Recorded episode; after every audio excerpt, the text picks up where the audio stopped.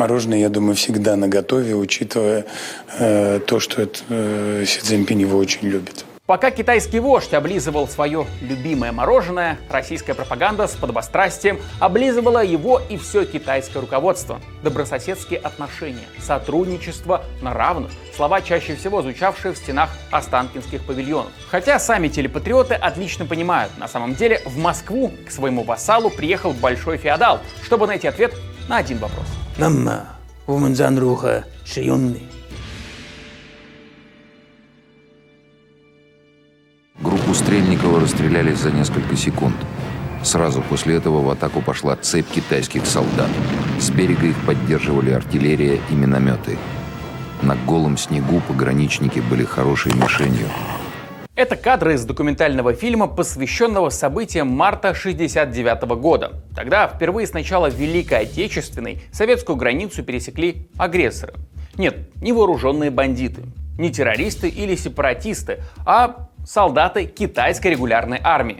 Советские пограничники сумеют отразить атаки, не позволив китайским частям закрепиться на острове. Защитники Даманского в двух боевых столкновениях на острове потеряли 58 человек. По мотивам этих событий в городе Дальнереченск откроют мемориал. Тогда у китайцев не получилось забрать остров себе. Руководство КНР и СССР сядут договариваться, чтобы избежать полноценной войны.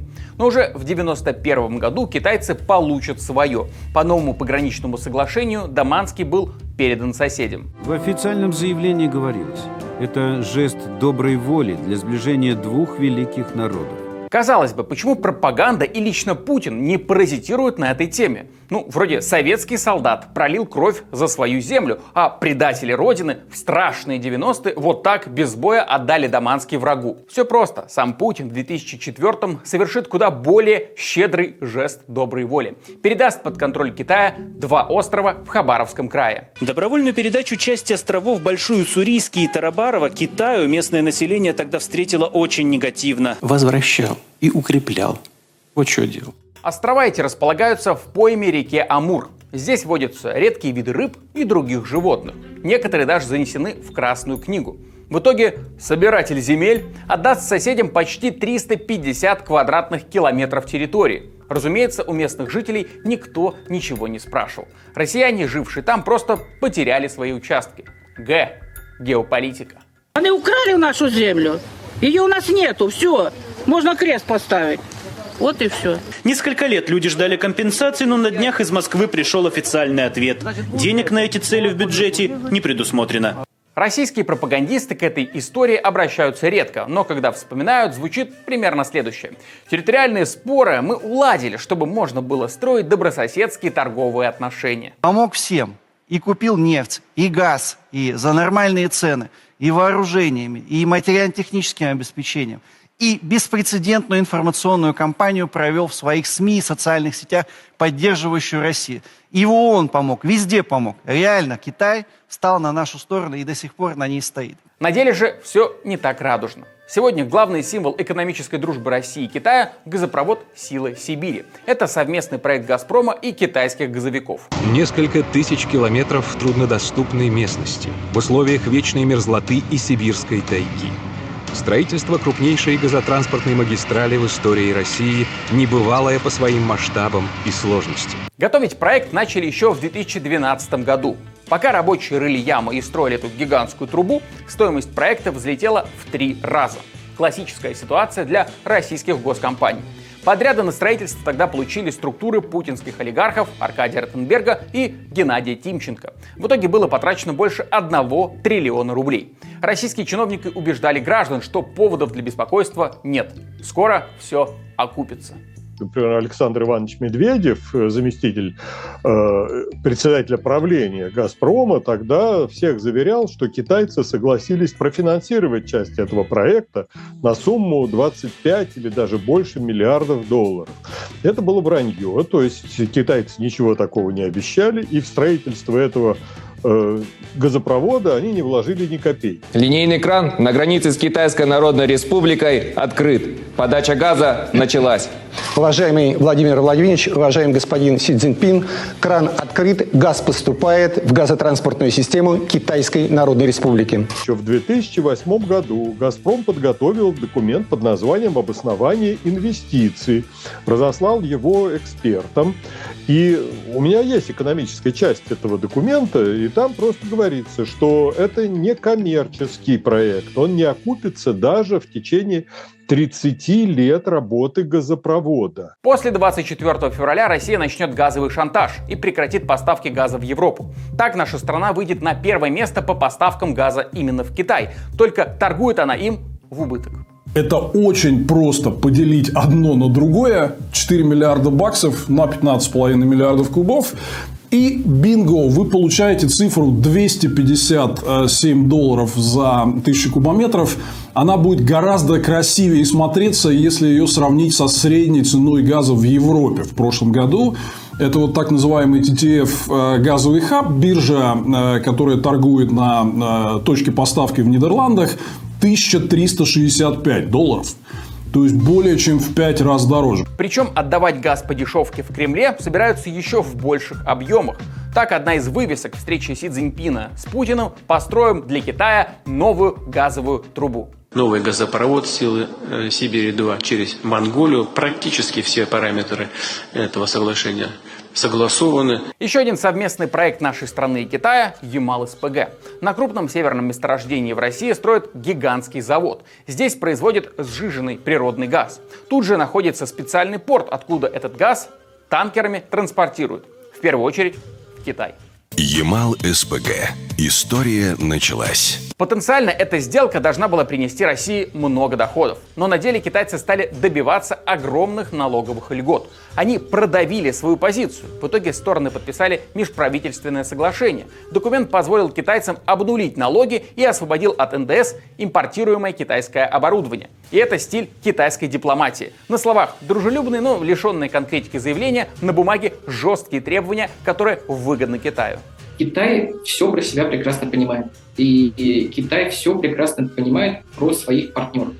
Но при этом он свои амбиции сдерживает, и мы в итоге видим вот эти хорошие пресс-релизы, мы видим эти хорошие фотографии, мы видим эти нейтральные заявления, просто потому что Китай не видит смысла э, публично что-то негативное э, высказывать вслух. Для чего? Это приносит какие-то бенефиты Китаю? Никаких не приносит. Для того, чтобы самоутвердиться, да нет, Китаю это не нужно, у него все хорошо, он все про себя прекрасно понимает, сколько он зарабатывает и какой у него ресурс. Если вот кого-то из европейских политиков совесть мучает, и они ночами спать не могут из-за проблем на континенте и в других странах, то у китайских коллег все замечательно. Они понимают, что да, действительно есть проблемы, есть войны, есть конфликты, но роль Китая тут какова? Что ему это приносит? Да ничего. Прогнуть многоуважаемых партнеров из России Китаю удалось и в вопросе угля. Соседи не просто договорились о низких ценах, но еще и выторговали скидку на доставку. Сегодня транспортировку угля для китайцев частично оплачиваем мы из налогов. А еще Китай любит закупать российский лес. И лес кругляк там продают. Это больше похоже на гуманитарную помощь, ведь с продажи леса Россия зарабатывает мало. Скажем, в 2021 году доходы бюджета по этой статье составили 73 миллиарда рублей. На секундочку, это всего 0,03%. Но вырубка леса на Дальнем Востоке идет масштабно, и еще с 90-х годов экспорт леса в Поднебесную считается чуть ли не самым криминальным видом бизнеса. Бурятские таможенники вместе с ФСБ России по Республике Бурятия и Бурятской транспортной прокуратурой пресекли попытку вывести древесину за границу. Пиломатериалы хвойных пород из сосны и лиственницы одна из бурятских компаний планировала вывести в Китай. А недавняя встреча Си и Путина в очередной раз закрепила сотрудничество в этом направлении.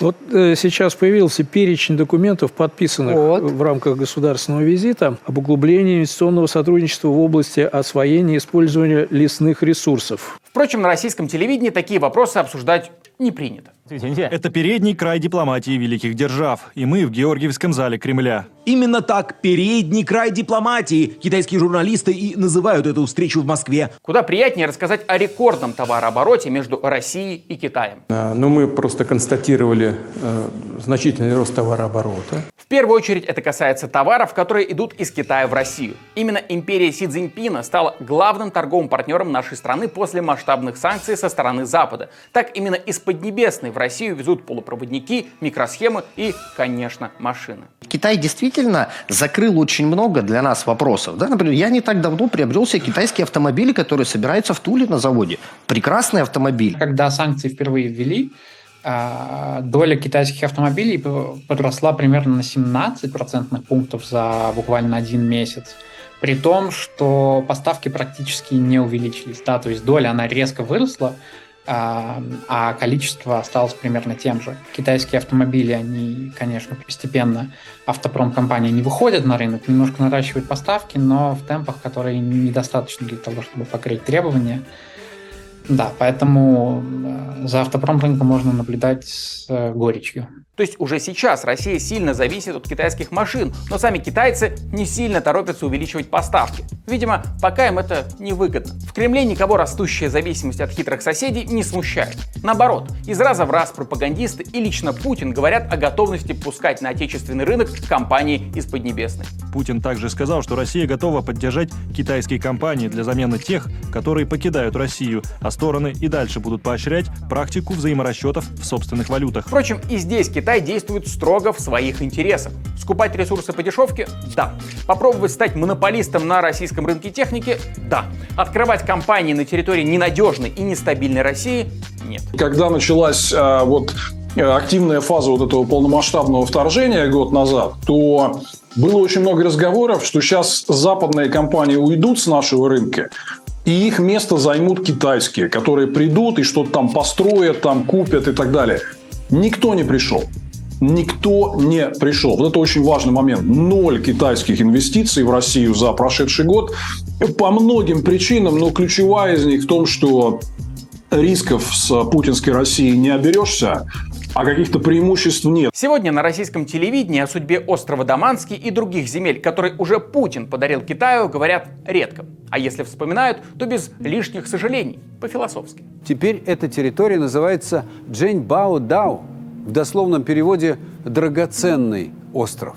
Но для наших участников тех сражений, бойцов легендарных погранзастав, эта пять земли навсегда останется островом Даманский, где много лет назад они победили. Победили и погибли. Вся российско-китайская политика отлично показывает, насколько Путину безразличны все эти суверенитеты, национальные интересы, многополярные миры, о которых он так часто говорит. Ведь чтобы сохранить власть, он готов присягнуть кому угодно.